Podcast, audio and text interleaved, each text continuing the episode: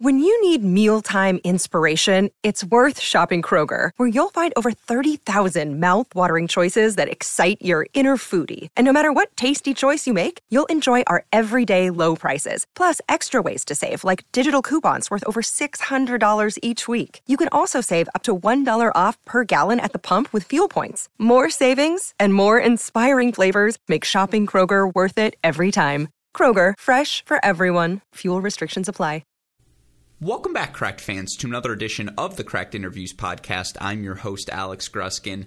As we've alluded to on our other shows, this offseason, our Cracked Racquets team attempted to speak with every Power 5 men's and women's head coach employed throughout the college tennis world. We asked each of them about their team's respective 2021 seasons and what we should expect from them here in 2022. Of course, we also offered them a platform to share their thoughts on some of the big picture topics in college tennis. It is a fantastic series that our team is is ecstatic to finally start sharing with the broader college tennis community over the next six weeks. Fans can expect no fewer than 10 episodes a week to be posted on this feed. A huge shout out to our friends at Tennis Point for their support with this series. Remember, go to tennis-point.com right now. Use that promo code CR15 to express your thanks. With all of that said, we're ready to get to today's episode. So, Westoff, hit those credits. Let's start today's show.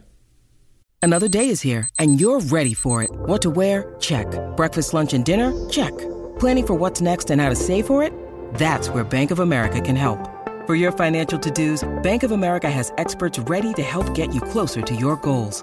Get started at one of our local financial centers or 24-7 in our mobile banking app.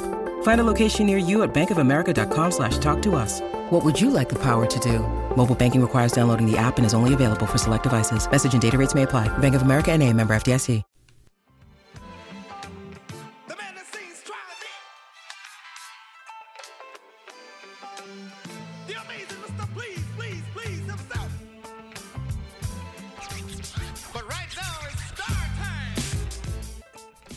Joining us on the podcast today for the first time is a man you may remember best as the 2003 SEC Player of the Year. Of course, he was top 100 in both singles and doubles on the ATP Pro Circuit. Nowadays, he's the head coach of the Auburn men's tennis team. Welcome to the show, Coach Bobby Reynolds. Coach, how are you doing this morning? Great, thanks for having me. It's a uh, it's a pleasure to be on here, and as you speak about some of those accolades, I seem like so long ago. So well, they were right in my strike zone as a tennis fan. You know, it was really the Bobby Reynolds era, is what I refer to my fandom as. So it's great to finally get the chance to speak to you, pick your brains. I know we've got a lot of things to get into, but I have to ask right away because this is I, I'm convinced if you made a college uh, tennis Dos Equis commercial, the most interesting man would be Scott Brown. What's your best Scott Brown story? Everyone's got one. Oh man, I, I mean, I, you know what? It's not just one story because it was every single car trip. I mean, we joke about it, all of our us teammates, and back then he was really into playing the guitar and just like any type of heavy metal music. And you know, again, it was kind of before, let's say, the iPads and the and, you know the music. So you know, it's really just from the radio. And and Scott would go three, four, five hour trips. Honestly, just gaze out the window and play an air guitar, air guitar the entire ride, you know? and like about halfway through, you'd like look at him and be like, Scott, are you okay? And he'd just look at you with kind of a blank stare and he'd be like, yeah, I'm good. And then he would just go back to going back in his own little world. But uh, what a great teammate. And then obviously, you know, what he's done up in Virginia and through college tennis. I mean, he, he's a, he's a great coach and a great person. I do think he would be the most interesting man in college tennis, like no doubt. Yeah. Yes, no Yeah. doubt. yeah, and so that's where we're starting today's podcast. It's only going to get better from here. But the reason I bring that up, obviously, is look, you were a successful pro tennis player, you were a successful college tennis player, and obviously, tennis has been a big part of your life. But I'm curious, after all the pro success you had, I'm sure there were other opportunities. What was it about college tennis that drew you back to the sport that has you now again? Beginning what year five, year six at the helm at Auburn? Yeah, you know, um, you say that yes and no. You know, obviously after I finished uh, playing on tour, I had one more year left at, at Vanderbilt that I needed to go back and finish my degree. Um, so that obviously gave me some time to think about, you know, what I want to do, you know, post uh, player. And uh, it, it really was. I was able to go back up and hit with the Vandy team. um, while I was in school, and just you know, again, be back in that college scenario. Um, and it kind of you know gave me butterflies again. Um, and at the time, like I said, we were living in Atlanta. My wife was working there, so I didn't know if it was going to be a real opportunity or a possibility um, because she was a dentist and she was already established. Um, but it was, you know, right when I uh, finished my Vanderbilt degree, and I got a call from John Roddick, and you know, I still remember exactly where I was sitting in the kitchen, and my wife was, you know, on the other side of the kitchen, and she was kind of listening to what I was saying, and I said Oklahoma, and she looked at me and she said, "No chance," and she shook her head. Right. and then what? Two weeks later, we're packing up the house and we're moving out to Norman. So, um, you know, I just I, I love the team aspect of it. It really is. I mean, you battle so long and so hard through junior tennis to come to a time where you know you get to play for something greater than yourself.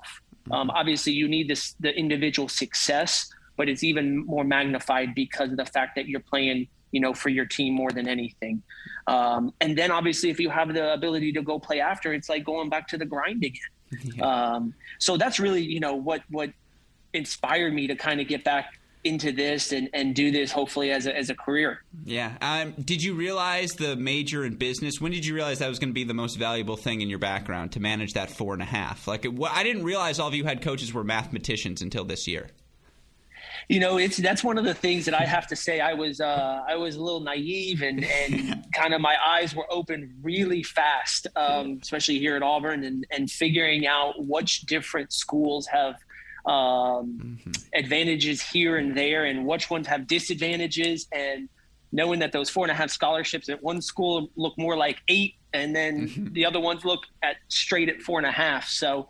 Um, you know that that's part of the game. That's you know every every school has you know the things that that us coaches try to sell and and um, share with the prospective student athletes. And uh, yeah and then it's just tinkering and, and maneuvering those numbers like you said to make it to stretch it as far as you can. Yeah that's half the fun of the game. And obviously when you look at your team last year it felt like it was a particularly young team. And I'm curious for you guys, even before we get into how the season played out, talking to other SEC men's coaches, they talk about how valuable the hidden dual matches you all were able to play were. And I'm curious if you also found value in that because, you know, one of the things I've been exploring with all these Power Five coaches is what is the role of the fall season? Is it for the individuals or is it to best prepare for the spring?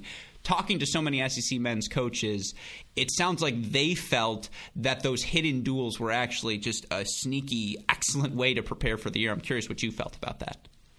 Yeah, no, I mean, I think it's twofold, right? Obviously, it's the preparation and it's, as you said, you know, getting ready for the spring. Um, when you have young guys that don't quite understand um, how your heartbeat basically goes, you know, to one 160 right away when you walk out on the court for a dual match compared to you know, when you're out there playing a tournament, right? So I think it was a huge advantage to, to us, to our conference. Um, and it showed at the end of the year of, of, again, putting six, eight, ten players out on a court at the same time, even though if it's not a dual match, you have that feel, you know, you play doubles, you go straight into singles. Um, so it gave our guys, you know, again, an understanding of what, you know, what the spring would look like.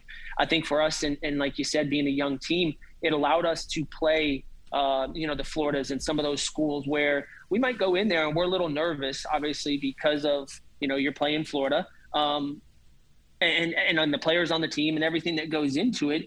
So being able to play them in the fall and, and seeing some of these teams, you know, that are top 10 in the country, it kind of allowed us to, to have, find some success at different positions and kind of almost feel like, hey, you know what? Like yeah, they still are a really good team, you know, mm-hmm. but we're able to compete with them. They're not that far away from where we think in our mind they are. Mm-hmm. Um, and I think that was very beneficial to us, you know, particularly.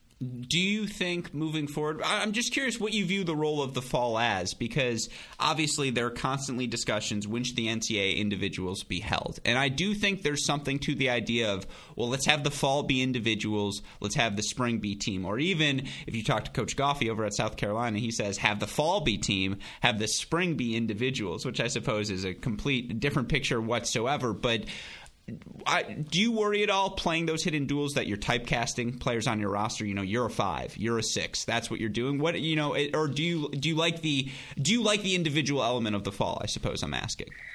Yeah, I think it gives. Um, I think it, the individual side of it, you know, playing tournaments and and that in the fall gives those four, five, six guys yeah. that might start getting hot um, the ability to play, you know, a one or a two from a different school if you you know progress far enough in the draw. So that's obviously the advantage of playing those tournaments. I think it's really hard on the student athlete if you ask them, um, which I don't agree with because at the end of the day, hey, you know, the goal of the fall is to play as many matches as you can, and us as coaches to take all of that data that we've learned and seen in those matches and continually to help progress them as players.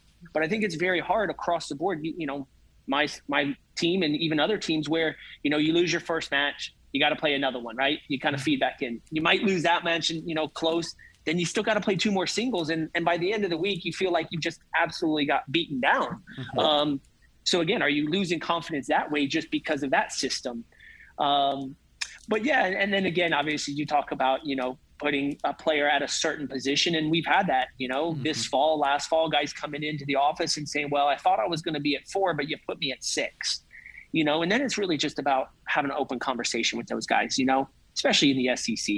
There's mm-hmm. not a lot of difference between one and 6 mm-hmm. And what I tell my guys, other than the one guy gives you a little bit less free points than the two guy, than the three guy, than the four guy, on down to the six guy, you know? But at the end of the day, you know, you're looking at a guy at number six that's a 13 4 UTR, like, mm-hmm. you're going to get a good competition no matter where you play. Um, so yeah, it'll be interesting, you know, to see. Obviously, I'm not one of the uh, more veteran coaches yeah. um, in in tennis, um, so you know, the good and the bad, I can't really say. Um, sure. I just obviously uh, it's what I'm used to is having you know the team and then the individual.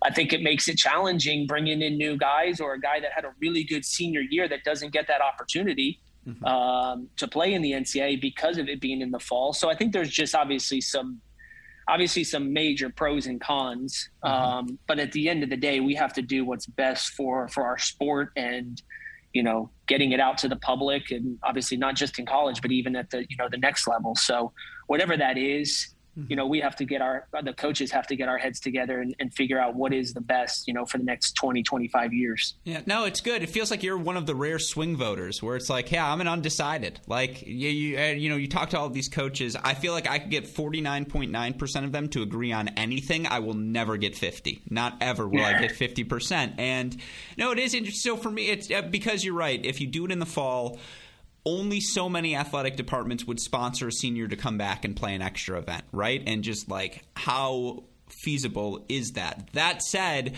we talk about the growth of the game, and that's been something I've wanted to discuss with all of you coaches because this is your livelihood. You guys, what I've learned is you guys think about the, you know, again, the passion, the intelligence you guys have about this. It's what's made this series so fun. I just feel like playing the NCAA individuals at the second week of the U.S. Open that's the goal. Like that would be to me the perfect platform for college tennis to shine. And does it put added value on the ITA summer circuit? Maybe. Do you have to make it rolling rankings so that it's a 12 month ranking system and as seniors graduate, that's when they drop out? You don't just reset at the end of the year. Maybe. But you talk about again, what's better for the game 20 to 25 years? Like I do I don't I I just don't know if this 3 week model is best for the game moving forward. Yeah. Um, yeah, like, like, you said, I think you can flip the coin and get it each way. Um, sure. You know, I always go back and you have a guy, you know, like this year, like Riffice, and people say, oh, well, mm-hmm. players are so tired by the end of the spring and at the end of the team tournament. But like, I mean, I'd be interested, and you probably know this information probably better than I do, is going back, you know, the last 20, 25 years of how many guys actually went far in the team competition and then were still able to go far in the individual comp- um, competition. You know, I go back to my my last year in college and – you know, you had Illinois win, right, mm-hmm. the, t- the, team title, and then you had uh, the doubles team of Ram and Wilson win the doubles, and you had Amer Delic win the singles, and so you can't say at that point that they're so tired that you know sure. um, that it's detrimental to them. Um, but yes, is it over? Is the team championship then overshadow the individuals, which is obviously a huge accomplishment um, in our sport, and that's what we have to figure out is is how can we maximize on both of those mm-hmm. um, platforms. Yeah, no, and obviously, speaking of the NCAA individual term, this is how we can segue back into your 2021 season it's so interesting because doing this exercise, uh, and uh, you know, obviously, you guys end up with the NCAA finalists, Tad and Finn, uh, in doubles, and uh, we'll we'll talk about that match in a little bit. But talking to so many coaches and seeing their statistics from the years, typically it's seven to ten doubles teams played throughout the course of the season. You played four, and only you know, and only three of them played more than one match together. Did something click in the fall where you're just like, I like these teams? Are you a system guy? That that is a on the lower side. Yeah, you know, I think when we look at our players individually, you know, first thing is, you know, what's where's their doubles game rank you know amongst the team right so we kind of put them in order that way you know in our heads then it's always like which you know can he play the deuce side or is he an ad court guy or mm-hmm. is he literally 50 50 we can put him anywhere.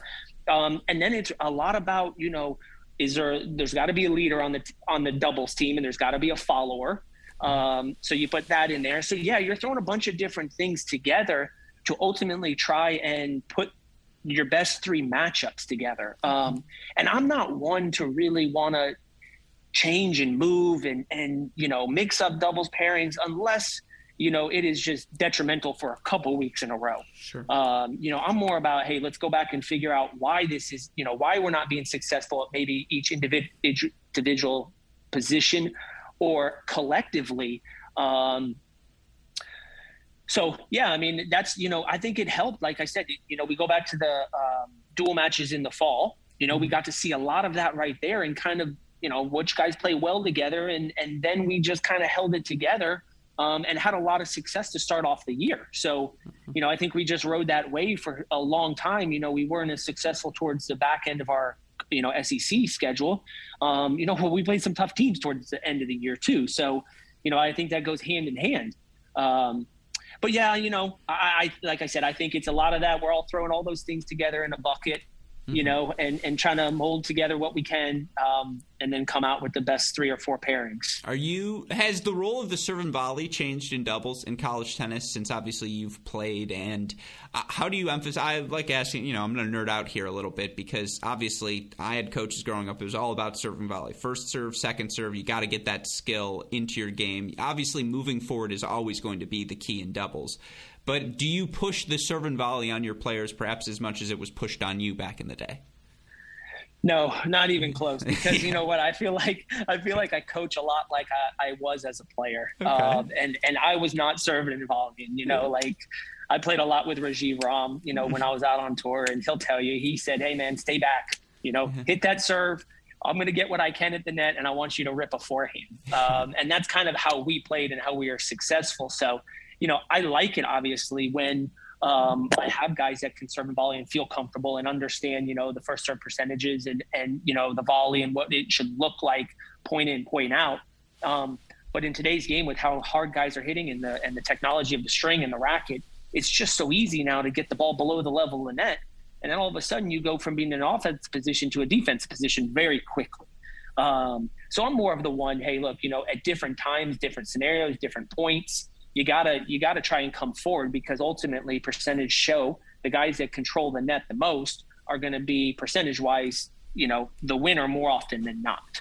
So i think for me it's more scenarios you know or you know utilizing the i serve or, or some of those things where you can then serve and volley but maybe the server's not hitting the first volley Mm-hmm. Yeah, no, it, it, it's fascinating to see. And obviously, you had a duo click in Tad and Finn, and at the end of the season, they play such extraordinary tennis.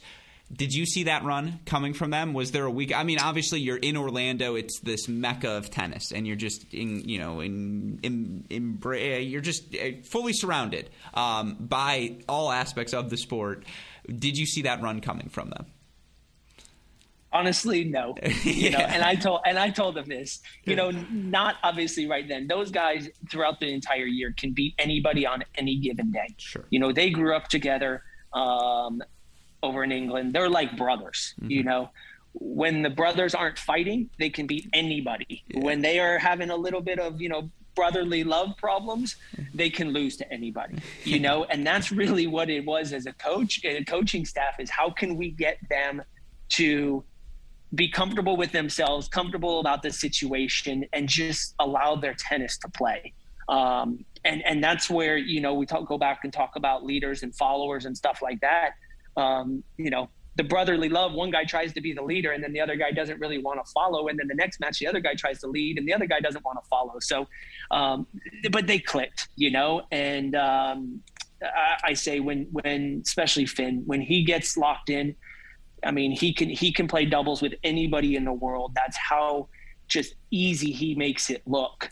Um, and then you put somebody like Tad, you know, as his partner and is able to bomb the lefty serve and rip some some ground strokes and and maybe not have to be as crafty at the net, but play more power tennis and and that's really what the great combination was that week in Orlando. Mm-hmm.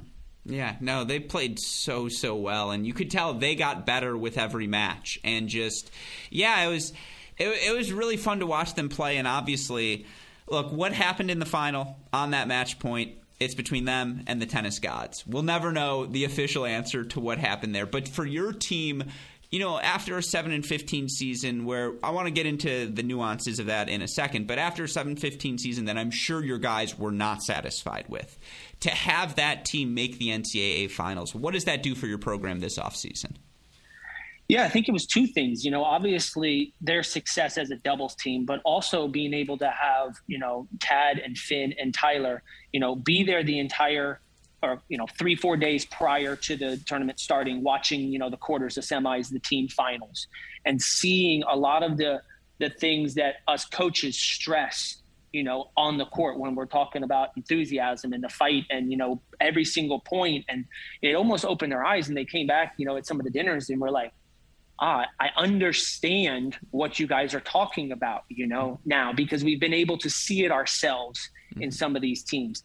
And then the same thing in the singles. I mean, they were they were students of the game for about 10 days. Mm-hmm. Um, so that was huge for them individually, but also to bring that back to the team and say, hey, look, you know, we witnessed it. We, you know, we saw it. We understand what the coaches are talking about. This is what we have to do to make that next jump as a team.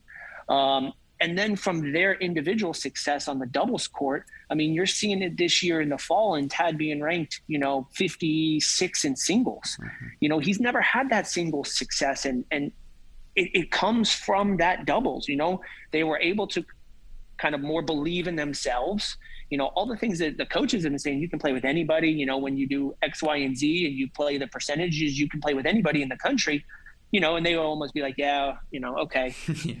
But that success in the doubles, you know, springboard into the summer for them, and then obviously into the fall. So um, I'm always a big believer. Hey, I don't care if it's singles, you know, giving you success into the doubles or the doubles giving you success into the singles. You know, winning matches, period, um, against top level, especially of college and even at the pro level, that's going to give you success regardless of what it is. Mm-hmm. And when you look at your team last season, again, the seven and fifteen headline, I'm sure that your guys weren't satisfied. But when you actually look into those wins, you know, or you know, one in five in four three matches. You guys are awfully close at the finish line in so many of those battles. And I think even perhaps more notably, you only lost 4-0 twice. Like even in the matches you're losing, you're not getting blown out. Your guys are competing, and you look at the statistics in singles across the board again. The majority of your guys finishing 500, right near that mark as well what fight did you see from your team? What growth did you see from your team? You know, throughout the course of what I'm sure was a turbulent season. Yeah, it was. You know, there was, like you said, there were so many team match points, and literally, you know, you look back at the rankings now, and any one of those matches would have probably given us enough points to be in the tournament as a team. Um, so, you know, yes, that is, you know, looking back, we had a tough schedule. You know, yeah. I, I scheduled a tough schedule. Obviously, you know, when they were talking about the no 500 rule and some of those things. Um, and I think, again, looking back, I think our team has grown from it. Even though we were not successful last year, we put ourselves in a chance. You know, we lost 4-3 to Georgia, to Texas A&M, to Tennessee. We had match points against Tulane. You know, some of those teams that were very, very strong. And again, it, it, it, our guys started to understand and believe in themselves. Um, it happened to come down to usually the same person, uh, you know, two or three matches. And, you know, you feel for him because he wants it so badly, almost too much, um, that the pressure overcomes him. Um, but it's going to make them better in the end, you know? And we were a very, very young team led by a very, very young captain in Tyler Stice, basically, you know, a freshman, let's call it, you know, his second year, if you don't count COVID as his first year. Um, and he is on and off the court, he is the leader. You know, he is the bulldog. He is the guy that's going to be chomping at your ankles, whether he's up, whether he's down, whether it's hot. I mean, he just, he's coming at you. Um, and I think that trickles on down, you know, to the rest of the guys on the team. And um, I'm excited for even this year coming up because, again, we are still young. You know, we have one senior, we have one junior, we have a bunch of sophomores, and we have some freshmen. So, you know, this team, um, it's taken a while, you know, I'll be the first to, to admit, you know, as a coach coming from playing college tennis and then on the tour, you think it's going to be a lot easier to build a team and have a successful team than it has. Um, but our biggest our biggest challenge over the last four or five years has been the culture. Mm-hmm. Um, and and now we can definitely say when I walk into that locker room, you know, it's a different culture, it's a different belief, it's a different um, goal setting for mm-hmm. for all of them, you know, in college and post college. Mm-hmm. No, that's so great to hear, and you know, with that in mind I think this is year six, correct? Sixth year at the helm mm-hmm. for you now. So these are your guys. You recruited all of them. They are playing at Auburn because head coach Bobby Reynolds wanted them to be on this team. And it, it's so interesting to hear you talk about the 500 rule because that's something I've wanted to explore as well. Last year, they waived the 500 rule. And as such, you mentioned it. You're able to schedule USF, you're able to schedule Georgia Tech, you're able to schedule all of these different matches on top of an SEC schedule that obviously is going to put your team in a position to compete against the best of the best in college tennis. And so, with that in mind, as you're trying to establish a culture, I'm curious would you be fine with the 500 rule going away permanently? Like, did you, the growth you saw from your guys last season, isn't that worth some of the lumps you may have taken? Yeah, I, I, think that's a rule that obviously that they, they have for across the board of NCAA, and yeah. it's a rule that I don't uh, I don't think is beneficial to the student athlete. Mm-hmm. You know, one, a lot of our student athletes don't like to play double headers in our mm-hmm. sport you know, you're going to have to do it in order to a lot of times make postseason if you're a team between 25 and 40. Yeah. Um, and then as a coaching staff, you're probably not going to pick the the double headers that are going to be the most challenging either, you know, because again, you're, you're going in for that second match and you might have guys that are playing twice and, you know, you have to find those teams. Um, and then I don't think it's good for the other teams, you know, that are coming in. Obviously, they get an opportunity to play, let's say, a Power Five or, you know, some other teams that maybe aren't in their conference. But at the end of the day, I don't think they are growing. Those teams or those players are growing from the opportunity to play our guys. It's just almost two totally different levels. Mm-hmm. Um, so yes, I mean, I, I think that you know for our sport and and for the future and to really, um, we have guys from now all over the world. You know, mm-hmm. literally all over the world. You know, and they want to have professional. A lot of them have professional tennis aspirations. So how can we maximize and and give them the best chance to come over, use the college system as a platform and a stepping stone so that they can go play professional tennis. Um, and that's literally playing the best competition week in, week out, because that's going to make you individually and as a team, you're going to have to figure it out, right? If you, if you're not having success, then you're going to have to look at yourself in the mirror and figure out how, you know, do I need to change my game in order to have success? Um, and that only comes, like I said, week in, week out, being pushed, you know, to the wall. Yeah, I, I completely agree with you. And with that said, you look at it this fall, and you know you lose Tim, you lose Tom, you lose Diego, but Jan's back. Max is back. Spencer's back. Tad's back. Finn's back. Tyler's back. As we mentioned, it's a young team that you got your hands on and you got to work with this fall. I, know restrictions were less so for the SEC last year than they were this year, but what growth have you seen from your guys here as we prepare for 2022? And just how nice was it for you to have a normal fallback with them? Yeah, no, it was. It's great to have them on the court. It's great that we don't have to jump through all those red tape, you know, of COVID this and COVID that, and how we're going to travel and all those things that I think kept all of us coaches up at night, um, mm-hmm. battling, you know, in our head. But, um, you know, I think the biggest thing is obviously we had success at, at our regional, hosting that regional at home um, and, and having guys have a lot of success and then being able to go out to fall nationals with Tad. Um, but I think even more than that, this is the first time in, you know, my career as the coach here is that we're having players play, you know, post our uh, eight weeks, our, our 20 hour weeks. Um, mm-hmm. you know, we had five guys go up and play the PTT in Atlanta Um, you know, we had another two play the weekend after. You know, we have guys that want to play. You know, whereas before, like I said, that culture before was, oh, you know, we'll put in a little bit of work for the eight weeks and then, you know, we'll kind of rest on our laurels going through Thanksgiving and Christmas break, and we'll see how the season goes. Um, these guys are hungry, you know, and these guys want to want to put a, a name and and put Auburn out on the map. Um, so that's what probably the most exciting that from the fall obviously getting to work with him on the court, but then obviously the, the transition that it's ha- that it's having, um, even when we're not able to be on the court with him. Mm-hmm. And with that in mind, obviously, you are someone who went from college to the pro ranks. You understand the commitment it takes, you know, throughout the course of your college career to try and make that transition. With that in mind, I know it's another NCAA edict, but perhaps no one can better speak to this than you.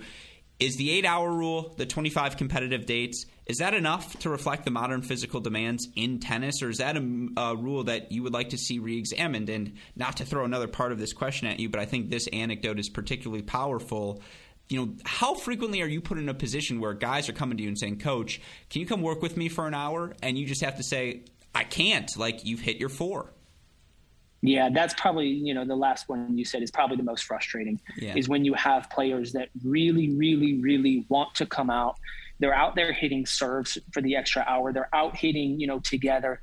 They want you to look at something where they want you to continue to help work them. They have some time, and they're not able to do it right. And you literally have to look at them and say, "I'm sorry, we're over the hours, or we're only in the eight hours, and we can only use this hour a day." Um, and and that really takes a huge chunk out of the fall. Um, so, you know, if if I had to give and take a little bit, maybe not increase the 25 dates, but maybe allow us to have more 20 hours because you know you arrive at school in the middle of August and we really don't start with them until the middle of September. You got eight weeks, and then you go back into nothing for the next what seven eight weeks leading up to your season. So it's kind of like a tease in almost you know like. like guys are like sitting there they're ready to go they're ready to practice they're ready to be together as a team and they only get eight hours so um, like i said if it was a yeah ultimately i would love to be able to get more in the in the fall um, you know maybe up to 28 or 30 so those guys can play. Um, but also the 20 hours like you said i mean or even the over 20 hours. Yeah. Um, it's just it, it, really needs to be you know and i know it's a lot of work on the compliance but almost more vetted individually at each school mm-hmm. understanding you know is the coach mandating it or is the co- are the players really wanting to get better and that's why they came to to college you know because that's especially international guys you know they mm-hmm. say hey we don't have this system over here to play to go to school and to compete. But then they get here and they're like oh what, what do you mean we can't practice? What do you mean we we can only do one hour today? Like and, and that's that's probably that's a hard thing for them you would think in the modern era there's an internet form that could be filled out by your players that say like no no no no I mean it. Like this is me. Like I'm telling you I would like an hour of coaching from Bobby Reynolds. And it'd be like okay yeah like that's fine. You you'd think that would be feasible now but again that's one of my pet peeves as well. It just it, no and you know what? We actually we do have that but you know what the thing is is like when I go back and was playing whatever early 2000s yeah. i don't i didn't know my sport administrator. I didn't know my compliance. I didn't know anybody. I didn't even know there were people working over on you know through athletics to help us out. We just yeah we show up we have a tennis coach and that's it. Um, you know compliance knows all of our guys you know yeah. so you know they have candid conversations with them all the time about you know are we going over the 20 hours and all the different checks and balances that we have. So yes it is very easy you know to find that piece of paper which is a voluntary workout. We're allowed to do it after finals and we're allowed to do it in the summer. So why can't we do it throughout the entire year if that's what they want? Mm-hmm. Oh, I agree with you. And you mentioned it. The fact that it's like, hey, three weeks off before the dual match season starts, it's like, who's that for? That helps no one. And so, uh, yeah, it, it is fascinating. Again, to, they're, they're just little things you would like to see. But, you know, talking, you know, we've talked about the returners. I want to talk about some of the newcomers as well. And obviously, right now, I know this fall you had Raul, who comes over from New Mexico. You bring in uh, Will as well, freshman from England. From a recruiting standpoint, I am curious, and again, I've been asking all these coaches this because I think this is the question right now. How do you balance the the two uh, perspectives of a you want to bring in freshmen who you're going to have four years with, establish in your program, build this culture, versus b knowing right now with the five years of high school graduates, hey, if I look at the transfer portal, I can find a five, I can find a six. How do you balance those two things in shaping your roster? Yeah, I mean, I think for us, you know, obviously it's you know, uh, I would say you know when I look at the transfers versus the normals. You hit it on the head. You know, it depends on how many years. Are you looking to kind of fill one spot, you know, and make your team better for that next year, or are you really trying to develop um, for the long haul? You know, and you know, with us getting Jan as a transfer and getting Raul as a transfer, you know, we needed those. We needed some spots filled. We needed some some uh, more senior people um, on our team, like I said, because of culture, you know, and understanding the college system and and hopefully bringing something to our team from their team. Sure. Um, you know, the positive. So you know that's been huge for us. Um, but yes, also you know continuing to to you know come from the bottom, you know, from the foundation grass level where we have freshmen coming in that we know we're going to be there for four years. You know, we're not so worried maybe about the first year success of them, but how we continuing to um, mold them and make them, you know, better players, and obviously working on all the weaknesses and everything that we do to to make them better for the third and fourth year and then beyond. Um, so it is. It's a. It's a. I would say it's a balancing act, you know. And mm-hmm. you see a lot of the schools that are, are, fine, you know, going and taking a bunch of grad transfers and just taking transfers, and they're having a lot of success. Um, that goes more back into, I would say, you know, what we talked about at the beginning. Each school has different opportunities and different sure. advantages so they might be able to attract those grad school applicants a lot better than you know we are here in auburn so it's just it's managing the four and a half. When does it come available? What you know what do you have? And you know how you know can you entice that guy on the transfer portal? Um, but then you also always have to a lot of times you have to ask yourself why is he on the transfer portal? Yeah. You know? And that's something again that's hard to, to kind of figure out um, in such a short amount of time because they're on there. You got maybe one or two conversations and then they're making the decision. So, you know, it is, uh, it's nerve wracking, you know, yeah. with that kind of stuff. But, uh, you know, we've been happy with both of our guys that we've gotten great guys, great character, um, mm-hmm. great work ethic. Mm-hmm. And I assume, again, when you look at the team, Big fall, everyone. Uh, you know, I assume some of them were able to go play, as you mentioned, pro events, and some were able to uh, play in the in the college national events. It's got to be nice to see, you know, again, the success your team was having this fall, and just you know, how are you feeling headed into January? Yeah, you know, we have. I joke with the guys when we. I, I feel like we can interchange, you know, six or seven or eight guys, you know. So it's a good problem and it's a bad problem, you know. And I know, you know, they're going to look at me and be like, "Well, why am I not playing today?" I'm like, "Well, you know, it's a tough question, but uh, which is a good problem. Like I said, we're very deep, you know, and we've never had that uh, benefit in, in, the past couple years. So, you know, whether guys that are maybe get sick or nicked up, or you know, we really are happy with where we are as a team um, going into the spring season.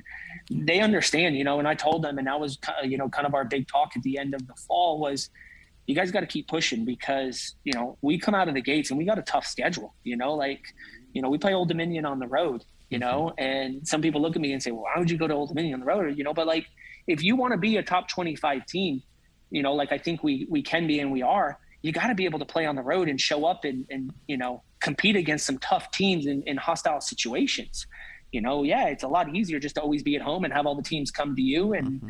you know you can have success that way but again are you are, you know is the team growing are, are the players growing individually with that type of situation so you know the Old Dominion, you know, in the second week, and then we go straight into Indiana and Wisconsin, you know, coming to us, and then, you know, we go into the Georgia Tech and the MTSU, straight into Blue Gray, and then the conference. So, um, you know, our guys are ready. I'm excited to to get them back, and um, I kind of go stir crazy during this time because it's like, all right, I got too much time on my hand. I, you know, I should be I should be on the court with them, but uh, it's a good break for them. All of them went home, so um, it'll be good to have them back soon. One of these years, I'm getting down to blue gray because I see it on the schedule every year. And I, it, who's coming this year? I want to say it's usually like a Dartmouth or you know, there's an Ivy League, there's a big, you know, really good non-power five school. It's always a good mix. Yeah, this year, uh, so it's us, Alabama. I'm, i know I'm going to forget somebody. Arizona, MTSU, mm-hmm. Nebraska, Princeton. That is a good mix, though and I can't remember. Like I said, I, there's eight, but I can't remember the other ones yeah. off the top of my head. So, um, yeah, it's tough. You know, it is. It is a. It's a very very grueling mm-hmm. schedule because you're playing a dual match in the morning, you finish in the afternoon with the doubles, then you come back the next day and you play the singles of that dual yeah. match, and then you got to have another dual match. Yeah. Um, so yeah, you're playing. What did I say? Probably eight teams that are all within the top fifty. Yeah. So it's, it's you know, fun when you It's fun. Um, Yeah. And the guys love it because Mhm. they do an unbelievable job of putting us with host families, and the host families come out and cheer for the teams. And like, it is just a uh, community event that is obviously the history's been there forever. Mm-hmm. Um but our guys enjoy it every single time we go. Yeah, no, those are one of those hidden gems you find throughout the college tennis season. All right, with that in mind, let's have some fun down the home stretch here. I've got some big picture, or you know, some some little adjustments. I suppose we've hit some of the big picture stuff already. Before I do that, I've given every coach this opportunity, and this is our first time chatting, and I'm reserving the right to bring you back on to talk about all things Bobby Reynolds. But you know, we'll do that a different time, I suppose. Um, I am curious, you know, again, uh, looking uh, for obviously what you guys are building at Auburn, and I've wanted to give every coach this opportunity because so many of our listeners, players, parents, they haven't heard from you. Give me the pitch. Why should I come down to Auburn? Why should I be a Tiger? Yeah, I mean, I think this place is this place is special. Auburn's special. You know, um, I grew up outside of Atlanta and didn't really know that much about Auburn. Obviously, a very international team. You know, with Eric in the years past, so we would only kind of come pop in and, and play them. You know, once every other year. Um, but the the campus, the the the importance on athletics, the resources. I mean, it is a, a small hidden gem here, um, just outside of Atlanta, and it's growing. Obviously, probably more than I would like um, as a city, because I do like that small town feel. But um, it, it's a place where guys can come and they can train, and, and a place where you can um, be all year round. Um, and, and that's what we're trying to attract. We're trying to attract guys that again want to play professional, want to look at school for an all year um, training place, and hopefully, you know, being able to learn stuff from Chris and myself um, that can help take them to the next level. So. Um, people told me when I first got here, you know, you can't recruit Americans here. You can't recruit Americans to Auburn, you know, and we're slowly showing, you know, everybody, the naysayers, that um, it's able to be done, and we will continue to do it along with the international guys. So um, it's exciting. Yeah, no, I agree with you. Definitely, we are keeping the eye on the Tigers this season. All right. With that said, let's talk college tennis format. Early 2000s, you're playing ad scoring, you're playing pro sets to eight and doubles. Has the no ad scoring format grown on you? Yeah, I think I like the no ad format. I really do. Um, I think it separates it separates the mentally tough from maybe the not so mentally tough. You know, it makes you as a player um, know exactly what you want to do when you step up to the line, whether you're serving or receiving. Um, and I can't tell you how many conversations we have with our players that they're like, "Oh, I lost," you know, four out of four no ad points and you're like no you were up 40-15 that game. So what happened at 40-15 and 40-30 and then you know deuce. So you know it really is. Obviously it's a transition for the players coming in from juniors um, to you know their first semester first year. But i think it is great. It, it makes you so much stronger and what you can take from it if you learn and, and you figure out you know your dna is going to help you you know when you get back into the deuces in the ad games. No, it's it, it and there's the sudden death aspect as well that I think from a fan perspective you enjoy so much. And obviously the doubles point how you have any hair left on your head bravo to you because it's Russian roulette roulette. It's literally a rat race. It's you know 40 minutes. Every point matters. The energy is so incredible. To me it's the best property most entertaining property across all levels of tennis. That said there's then a lull there's no doubt about that. That hour long, you know, whether it's the first sets in singles or just really, you know, the, the five minute break in between. I had a coach phrase it to me as you're giving fans an excuse to leave the match. And that was interesting framing to me. And I'm curious if you feel that law and if you're concerned about it at all for college tennis's growth. Yeah, I mean, I think there's, you know, obviously as coaches we we batted around, you know, and some people will say, well, let's play the singles first and then leave the doubles to the end and just think about the excitement. It is really tough. I think it's tough from the player standpoint. I think it's tough from the fans. I think it's really tough on the, you know, trying to get our sport on um, TV and, you know, everything else to promote our sport of how we go about, right? The doubles, the five minute break, going into the singles, six courts on the men's side, playing it out even after the match is done. Like there's a lot of things that fans come up to you afterward and they're like, well, you won 4 1, but why'd you keep playing? You know, like match is over. Um, so, yeah, that is what I guess makes our sport unique and, and kind of crazy at the same time. Um, yeah, I, I don't know how to really change it. You know, I think they've done the best they can of going no ad, keeping the singles shorter. Um, without losing the integrity of why players want to come and play college tennis. Uh, I don't think we can go back to the eight games of doubles and the the ad scoring and two out of three sets with ad scoring because you're looking at four or five hour matches. You know, that's just that's not good either. So. Um, it's it, we're stuck between a rock and a hard place. You know. I know. You ready Um, for the one page? So I've I heard there's a one pager floating around, and it's a great idea. The simultaneous start. Four singles, one doubles, whatever it may be. You you play everything at once, and then you know the the four and one, everything's worth one. To me, why that gets particularly entertaining is let's say the doubles finishes opens up the opportunity for a substitution. How many times in a match have you been sitting there and been like, "Ugh, I made the wrong lineup choice today. Like, I wish I could sub this guy out. I think a substitution, you talk about no ad forcing guys to stay locked in and prepared and focused. Doesn't the addition of a substitution do that as well? Yeah, that would. Uh, I wish listeners could see your face right now. They're Yeah. just like, no. I can't tell you how many times you're looking over there, and yes, like you said, you're just pulling your hair, and you're like, "Oh man, I, if, if only I could rewind a couple hours, Yeah. you know, and make that change." Um, you know that, yeah, that would that would put a that would put a spin to it. Um, but I think then you're also then you're going to bring in schools that maybe aren't as deep, and then it makes it a little bit more, you know, of a disadvantage because of the fact that you don't you can't have as many people to choose from. Um, but I am, like I said, I would vote. You know, if, if it comes to vote, and it's anything to to make the the game of tennis um, more attractive to players and to the fans, um, Yeah. and somehow getting, like I said, you know, media coverage and getting them on TV because these guys, where they come from, their their life, you know, growing up to this point, like there are so many great things that uh, aren't exposed. Um, that I, that I think we're not, you know, we could still capture. Yeah, no. My last two for you would be get rid of the coin toss. We can do better. One point, head coach versus head coach, drop and hit. Winner decides the serving arrangements on every coach. I know you're in on that. I'd be in on that one for sure. it would make me practice a lot more than I already am, but I think you would have a lot of coaches that would uh, Yeah, plus would it- enjoy that aspect. you lose three in a row. You're telling me, you know, Stice isn't coming up to you and saying, "Coach, on the line, like what is going on right now? Get Yeah. get Yeah, the act together." That's right. They they get video out and make me start watching video of myself and why we're not being successful like I do to them. They bring out the 08 Wimbledon film. They're like, "We need this Bobby Reynolds on court, okay? We this is I what mean, we they- need."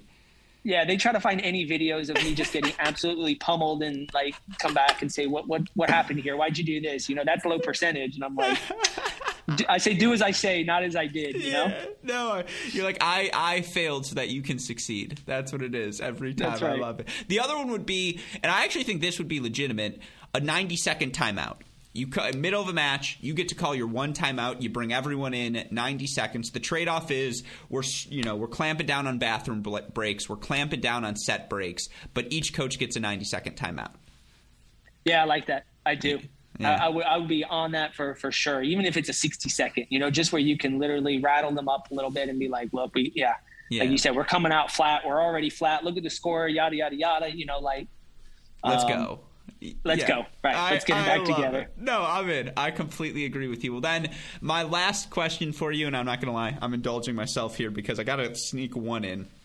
In my mind, the 2011 NCAA men's final between USC and Virginia, Daniel Nguyen, the diving volley, whatever, he beat Sunham in the third to clinch. That's my best match in, in my college tennis history. Why am I wrong? And the answer is the 03 final.